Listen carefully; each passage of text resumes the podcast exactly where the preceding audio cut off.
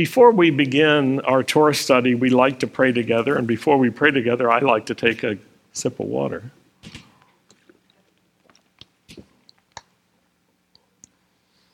Baruch atah Adonai Eloheinu melech haolam asher kidshenu la'asok b'divrei Torah. Blessed are you, Lord our God, King of the universe, who sanctifies us with his commands and commands us to engross ourselves in the words of Torah. Amen. Last week we rolled back the Torah to the beginning, and we started at the beginning with the reading of uh, Bereshit Genesis chapter 1, verse 1 and beyond. And we, in that Torah portion, we're reading about God's creative power. Part of the readings for last week was a Haftorah portion from the prophet Isaiah. And I want to read to you just a few verses from Isaiah 42, starting in verse 5. It says, This is what God the Lord says, who created the heavens and stretched them out, who spread out the earth and its offspring, who gives breath or spirit to the people on it, spirit to those who walk in it. This is what he says I am the Lord. I've called you in righteousness. I will also hold you by the hand and watch over you, and I will appoint you as a covenant to the people, as a light to the nations. To open blind eyes, to bring out prisoners from the dungeon, and those who dwell in darkness from the prison. I am the Lord. I have called you. I am the Lord. That is my name. I will not give my glory to another, nor my praise to idols. Behold, the former things have come to pass. Now I declare new things. Before they sprout, I proclaim them to you. That is a wonderful scripture in Isaiah chapter 42 that speaks about God as creator, but also God as a fulfiller God who brings to pass that which he sets out to do. And that is a preface for this morning's study as we're looking at the passage about Noah, who's famous. Everybody knows Noah, Noah and the ark. In, in fact, Noah and his ark are so famous that people are tired about hearing it. I couldn't help but remember an experience from my childhood growing up in a conservative, not a messianic uh, synagogue, also named Beth Israel, but in Roanoke, Virginia, where I grew up. And I remember a, a meeting that we had with uh, parents and the young people about our um, children's program and teenage program that was on Saturdays because on, um, it was on Sundays rather. That's when we came for special classes like a Shabbat school, but it was on Sunday. On Saturday, we had uh, Shabbat services that were either uh, for all generations or special for the young people. But on Sunday, we had special classes for uh, just the, the kids and teenagers from kindergarten up to uh, senior high. And I remember this meeting and, and a young man, a teenager, who got up and spoke with vehemence. And I was recalling his name this morning. I, I, don't know why. And, and I thought about him. I haven't thought about this for decades. But his name was Cliff Weckstein. It, I remember that. He grew up to become uh, an attorney, a well respected attorney in, in our hometown, and then a judge. And during this meeting about, you know, our Sunday classes for kids, very typical for a conservative Jewish synagogue uh, program during that time, he got up and said, all we ever hear about are the top 10 Bible stories like Noah's Ark. And he was proposing that there needed to be something fresh. And I couldn't help but think about Cliff. He probably long forgot about that moment, but I haven't. I don't know why.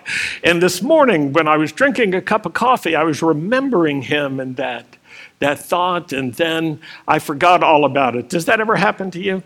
You, you have a memory that you haven't had for ages, and then you forget it. And then, right at this moment, I remembered it again. I thought, that's weird. I think I'll speak about it. I'll say something. So Cliff said, We're tired of just hearing the same old things. And I thought, there's some truth to that. It's important for us not to listen to just the same old things. But there are two sides to it. One side is what we are presented with, and the other side is how we receive things. And so it's important for us when we're reading the scriptures again and again and again, and they don't really change. Have you noticed that? They remain the same. We can read them with fresh insight and understanding if we bring that ourselves to the moment. We can connect to what we already know and what we don't yet know. We can connect to, as the prophet Isaiah says, the former things, but also the things that are to come. And that's on us. It's not just on those who speak to us or teach us, it has to do with how we approach the scriptures. And we need to be alert enough ourselves as disciples of the Lord to bring our best to our studies, to our worship. I was thinking about Eric Painter today. Not feeling so good. Have you noticed how his uh, bass range comes out when he's not feeling so good? It's harder to hit the higher notes, maybe. Uh, but very nice bass voice you have.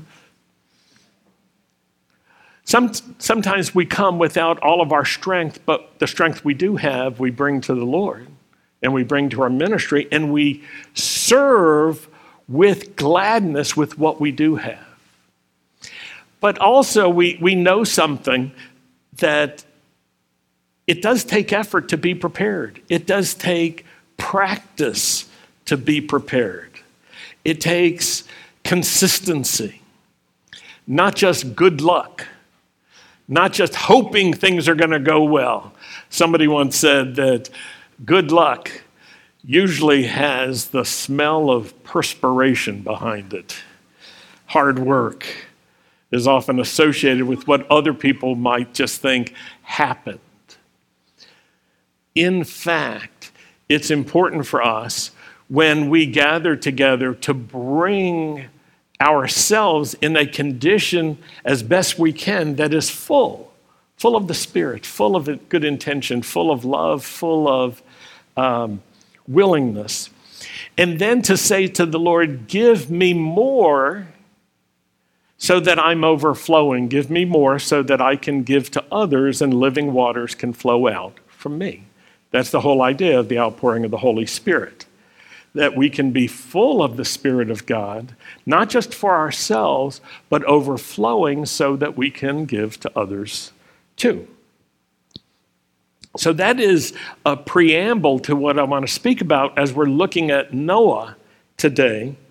And we're looking about some lessons that we can learn about our life and the times and the seasons of our life and how God works in our life and in the world. How He has worked, how He does work, and how He will work. So that we can be really well prepared and not bored for what's ahead. There are exciting things that God wants to do, and the life of Noah tells us about that. God is a creator. And that is why the Torah begins with the statement In the beginning, God created. Bereshit, bara Elohim, et hashemayim ve'et ha'aretz. And it uses this Hebrew word bara, which means to create out of nothing. God is a creator. He speaks and things come to pass. He is able to create, He is able to build. And He's also able to rebuild. He calls you and me to join Him in the creative process, to be created in the image of God, which the scripture says we are, means that we have some responsibility and some ability to dedicate our creative strengths and talents and efforts for good. In Genesis chapter 1, we read that the Spirit of God moved upon the face of the waters. But later, when we read about Yeshua returning to heaven, we learn that it is the intention of God that the Spirit would be poured out on all flesh and blood, as the prophet Joel had said.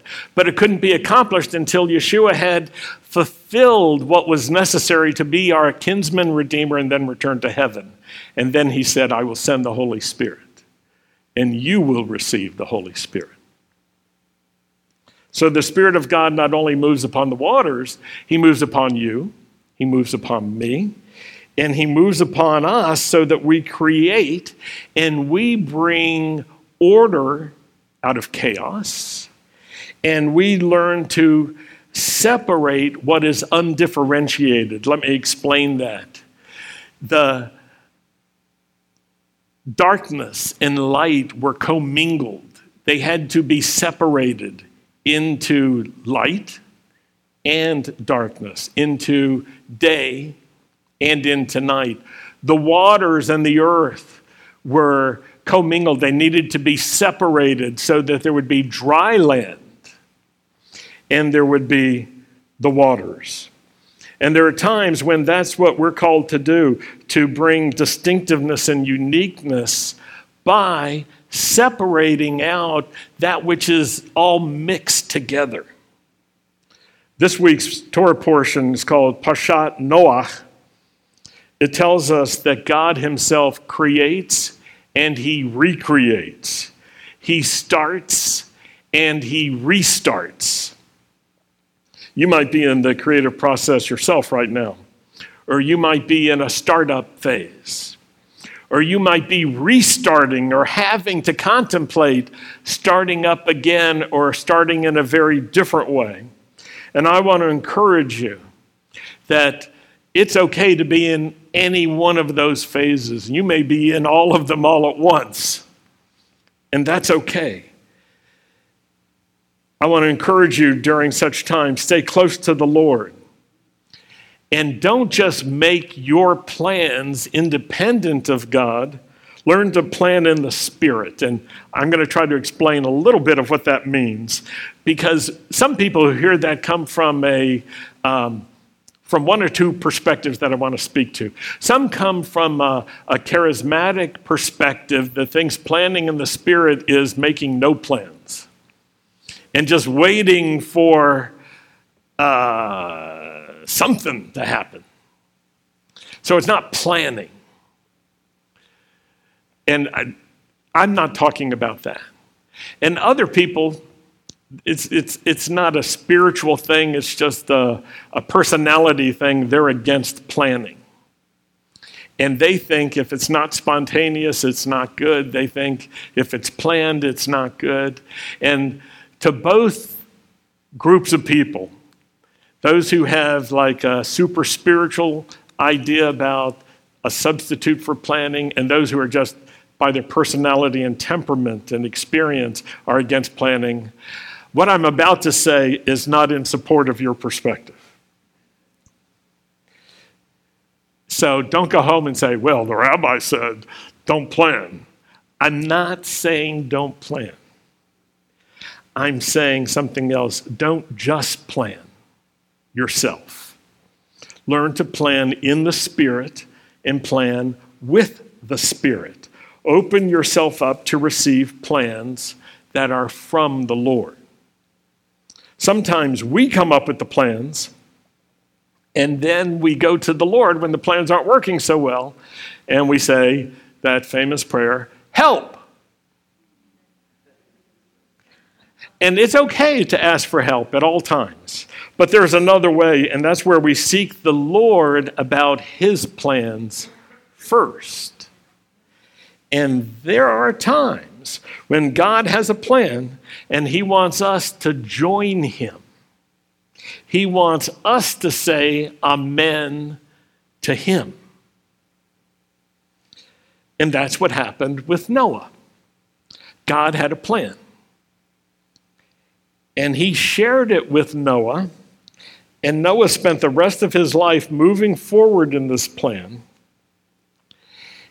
And a lot of the plan that God had was based on things that had not ever happened. But God was saying to Noah, This is what I'm going to do and why I'm going to do it. And it's going to take a long time to get ready. And I want you to anticipate what I'm about to do so that when I do my part, you will already be ready.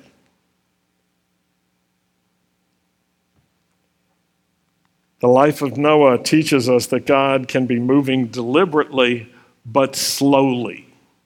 How many of you have discovered that? Not through floods and things like that, but you've discovered that God moves slowly many times. Almost no one's raising their hand. Yeah, because it's like, uh, we're going slow. Yeah. I, sometimes I know you think this is like a trick question. If I, if I agree with you, Rabbi, and indicate then what? And so you're like, you're playing it smart and safe. But let's be honest with ourselves. Isn't it true that there are times when we are asking God to do things now, and He's saying yes to the thing, but no to the now? It's like He takes our now, He strikes the last letter takes the W right out of it. He's like wrong about now. It's a no for now. I remember when our kids were young, especially our son, he would ask for something, and I would say, Let me think about that. And he would say, I want to know now. And so I would say, Well, if you have to know now, the answer is no. And he, he learned to wait because he was hoping that if it's no right now, maybe later it would be yes. And we've talked about this in other ways where we're afraid or reluctant to pray because we have a sense of how God is going to answer us already. Before we speak, He knows. And sometimes before we speak, we know. And don't raise your hand or anything like this because I can see you're reluctant today. I'll raise my hands. Have I ever prayed or thought about praying and then didn't want to pray because I thought I knew what the answer was going to be and it was not what I wanted? Yes, I have. And I know there's some of you who are saying, and he calls himself a rabbi and he's like that? Yeah, that's the way we are. That's the way humans are. That's the way people are. We're all like this. Yeah, sometimes we don't want to verbalize our prayers, we don't want to express them because we already have a sense from the Lord that his answer is firmly settled and it's not what we're asking for. And then instead of faith, you know what we're doing? We're just kvetching. We're whining with God. Please, I want. Oh, give me, give me. Say yes, Lord. And sometimes even we turn into brats in our prayer life. Spoiled, rotten. And I know this doesn't happen to you, but it may happen to someone you're sitting near. So Noah learned that God can move very slowly, but very deliberately, and that he, in fact, has plans that can take centuries to unfold or to be accomplished. we live in an era when fast is considered good, except fast food. You know, by definition, well, you know. But we often expect anything that should be to happen quickly. But our life is meant to fit into God's plans. And that is what we can be certain about. You can't be certain about everything in your life, but you can be certain about this God has plans.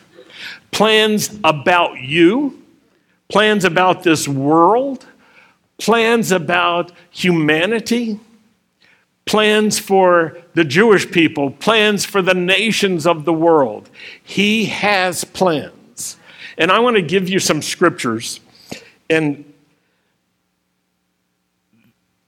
I'll go too fast for you to get everything out of these scriptures, but I have six scriptures I want to share with you that give you some certainty The first two are from Ephesians. And they confirm this certainty that God has planned good works for you to do from the foundation of the earth. Ephesians chapter 1, verse 4 says, He chose us in Messiah before the creation of the world to be holy and blameless in His sight. So you can be certain about this. What does God have in mind for you? To be holy and blameless in His sight.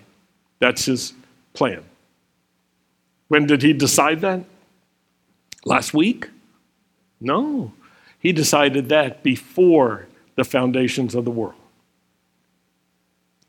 Ephesians chapter 2, verse 10 says this For we are God's hand, handiwork created in Messiah Yeshua to do good works, which God prepared in advance for us to do. Okay, so all of you who are spiritually and by temperament against planning, I want you to take notice of this. God prepared in advance. What's a synonym for that? He planned. He planned. God prepared in advance for us to do. We're God's handiwork. So if you're sitting next to someone who you like, smile at him and say, You're God's handiwork. Created in Messiah Yeshua to do good works, which God prepared in advance for us to do. Now, let me add something to this if I can there are some good works that God has prepared in advance for you to do, and there's some good works that will present themselves as opportunities that you can act on all by yourself during that time of opportunity. Some will be spontaneous or unplanned, some will be at your initiative, and they will be good. And I encourage you to do those. And some are of this category, what God has prepared in advance for you to do. And there may be some of those, like for Noah, where where you discover sort of who you are and what you're all about and you could say i was made for this you know this is this is this is me. Now i want to share a few more scriptures that say this that god has planned a good future for you and wants you to be convinced of that. And the future and the plans that He has may be bigger and better than you think. Jeremiah 29, verse 11. For I know the plans I have for you, says the Lord.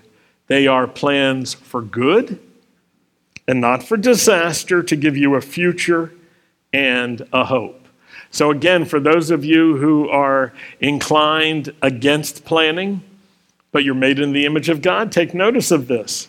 The Lord says, I know the plans I have. So, God plans.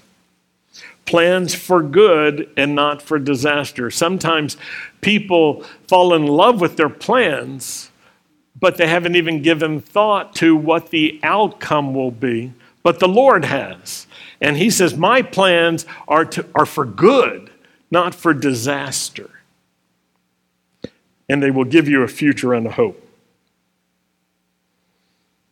And then the psalmist captured this, Psalm 40, verse 5. Many, Lord my God, are the wonders you have done, the things you have planned for us. None can compare with you. Were I to speak and tell of your deeds, they would be too many to declare. God has done many things and great wonders. He's a planner. And then 1 Corinthians chapter 2 verse 9. I'm covering all of this so that you see that I'm not cherry picking. I didn't find just one verse and I'm trying to argue for that. I'm trying to present to you something that reflects the character of God and the way that God works so that you can line your thinking process and your emotions, your will, and your attitudes up with the Lord. 1 Corinthians chapter 2 verse 9. No eye has seen, no ear has heard, and no one's heart has imagined all the things that God has planned and prepared for those who love him. Good plans. Even if you put all of your imaginative and creative efforts into thinking about it, you will not grasp it all because there's yet more that God has planned.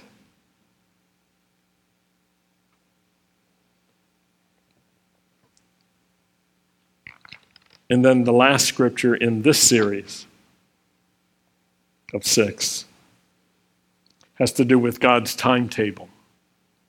Because God's plans work on a timetable that is different from ours. And that's why we need to keep our hearts open to Him.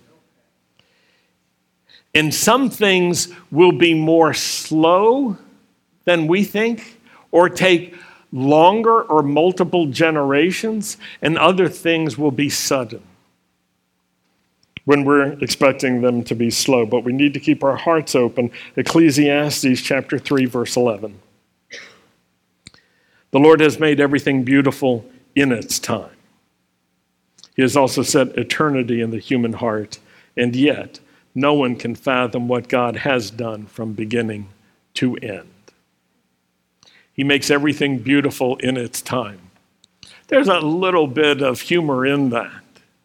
Everything will be beautiful in its time. You know what that means? Some things are ugly right now. In its time, it will be beautiful. And he set eternity in the human heart. That is like a spiritual uh, true north for our spiritual compass. Eternity lines us up with what God wants to do forever and gives us a different frame, a different measure, and a different approach so that we don't only think about what appears to be possible or probable or likely, but we allow the greatest things that God has in mind to actually touch our hearts and our minds, our thinking and our efforts, so that whether they seem probable or not, or likely or not, if they seem true, we say yes. Justice is an example. Are you aware that the justice in this world is flawed. It's true. Regarding sickness, are you aware of that? That, that our human physical condition is still broken. And that's why we need healing.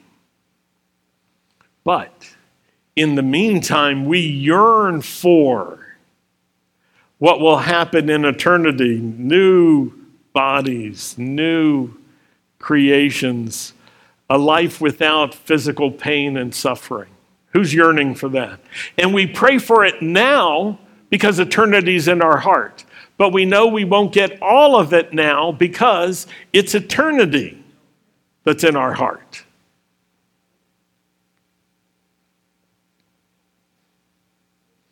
Sometimes we need to focus on what's immediately in front of us. And sometimes we need to look to the horizon, to the distance.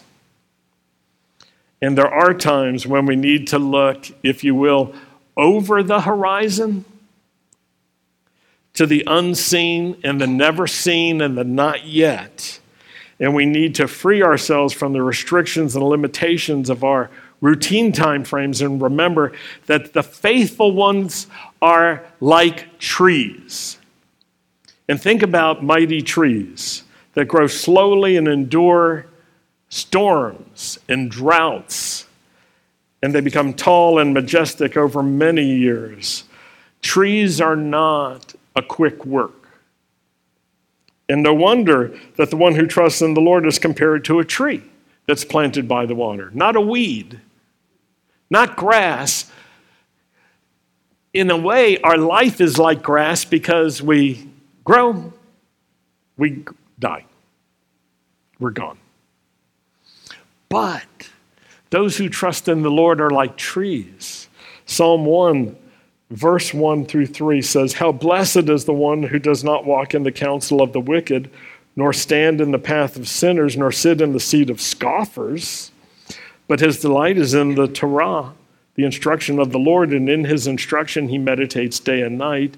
He will be like a tree, firmly planted by streams of water which yields its fruit in its season, and its leaf does not wither, and in whatever he does, he prospers. The wicked are not so, but they are like chaff which the wind drives away. So the same wind works differently with the righteous and the wicked. The wind of God blows on those who love him and trust him, and it empowers us. The Spirit of God breathes upon us, fills us. The Ruach of God, Haruach HaKodesh, the Holy Spirit, creates and initiates and strengthens and emboldens us. But the same wind of God blows on those who oppose him, and it reduces them. It strips them, it brings them to an end. Jeremiah 17, verses 7 through 8. Blessed is the one who trusts in the Lord and whose trust is the Lord, for he will be like a tree planted by the water. And take note of this that extends its roots by a stream and will not fear when the heat comes, but its leaves will be green and it will not be anxious in a year of drought, nor cease to yield fruit. So the one who trusts in the Lord will not be afraid. It'd be like a tree that has green leaves. Even in a drought, it will be fruitful, not afraid and not anxious. And why? Because of the secret, the hidden strength that comes from having roots that extend to the stream. And where are the roots? They're underground, they're hidden. And what's their secret? when the roots are strong and they extend and they find that water, then they're not dependent on just the rain that falls, but they have a steady source nearby. And it's a great picture for us. And so we can take encouragement from this. Extend your roots down, find the water, there's strength in that. Don't just depend on the rain. Put your roots down. Get established in God. Take the time, take the years, take the decades to become solid. I like the Greek proverb that says, A society grows great when old men plant trees whose shade they know they shall never sit in. When, when people put effort into the blessings that will be enjoyed by subsequent generations, then the society becomes strong. And I like the attitude attributed to Abraham Lincoln, who said, We can complain because rose bushes have thorns, or rejoice because thorn bushes have roses. I know that some of you here today and some who listen by podcast are moving forward into new things, and I want you to take heart from the life of Noah and because of the character of God and the nature of God. But think about Noah. Not just the ark, not just that, but think about the many things that he was in his lifetime. He fulfilled many roles, he had many jobs and careers if you will. You may only think of Noah according to Noah and the ark and some childhood ditty or some top 10 Bible story like Cliff mentioned so many years ago. Noah was much more than that. He was a man, he was a husband, he was a son in law, he was a father, he was a grandfather, he was a man of God, he was a preacher. He was an innovator. He anticipated new situations, he developed unprecedented solutions. It had not rained up to that point. You know, something dynamic changed in the, uh, the nature of earth itself. And where water would, like through the dew and through subterranean watering, uh, that's how water was distributed. But the Lord said it's going to rain. It's going to rain. What's rain? Well, I want you to dedicate your life to the fact, Noah, that it is going to rain and it's going to flood. No way, it hasn't ever before. You see, Noah, the water is going to fall from the sky and it's going to keep falling. The Lord was sharing with Noah the Lord's plans that were over the horizon. You see what I mean? They were not yet, they were not tied to what had happened, they were different from what had happened. And that's the nature of faith. Faith can connect to eternity and connect to God and can connect to what isn't, but what will be.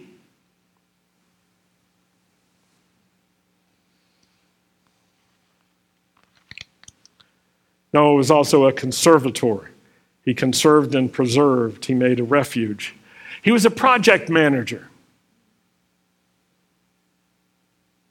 He was a zookeeper an architect, a shipbuilder, a sailor. Go Navy. He was a farmer. What's the tune for farmers?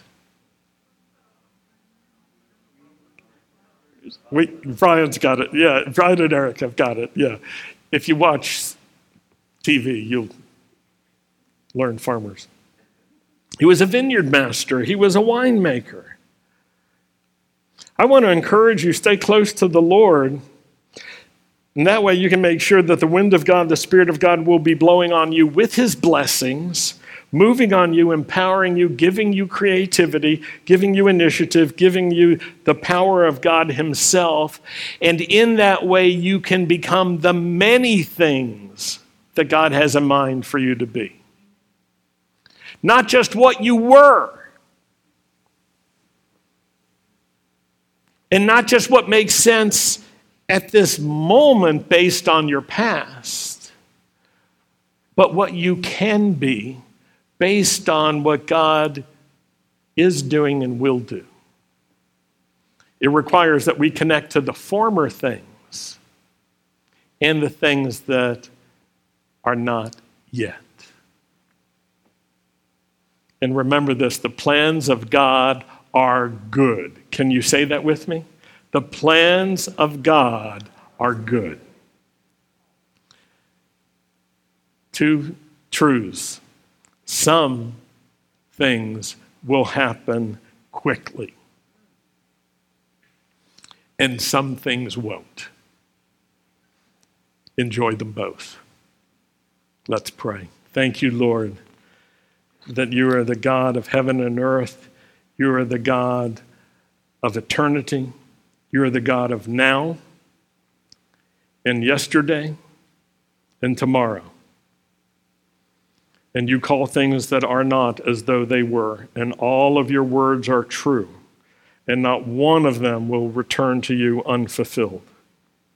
Lord, we want to say yes to you. We want to pray, not my will be done, but your will be done on earth, in my life, through me, with me, for your good, in the way, Lord, that honors you and pleases you. And Lord, we thank you for Noah, who stayed steady and endured through centuries through transition, transitions and change that no one could have anticipated and that he did not plan for, but he said yes to. Because you showed him what was to come. And let it be, Lord, that regarding the good news and the good plans that you have, that you speak them into our hearts and we say yes to you. And that we rejoice during times of creating during times of building and during times of rebuilding. That we rejoice when we can start a new thing, and we rejoice when we can restart. Thank you, Lord, that you watch over the times and seasons. Watch over us, Lord, in all of our times and all of our seasons. That we can be patient and we can be ready in season and out of season, filled with hope, guided by faith to serve you and to do good works that you've prepared for us from the very foundations of the world. In the name of Yeshua, we pray. Amen. So we're going to close with Aaron's blessing. And would you please rise? And for those on live stream, would you consider standing with us financially if this live stream on Facebook or on YouTube is a blessing to you, if our Messianic Jewish Teachings podcast is a blessing to you. And for those of you here in the sanctuary, if our sanctuary services and all of the ministries here at the synagogue are a blessing to you, would you consider blessing our ministry? All the information can be found on our webpage, bethisraelnow.com slash giving. Let's close with Aaron's blessing. Yivarechecha Adonai v'yishmarecha Ya'er Adonai panavelecha vichunecha, Yisa Adonai panavelecha vayasem Shalom. May the Lord bless you, and may the Lord keep you. May the Lord cause the light of his face to shine upon you and be gracious to you. May the Lord lift up his face to you and give you his peace. In the name of Yeshua, the Prince of Peace. Amen.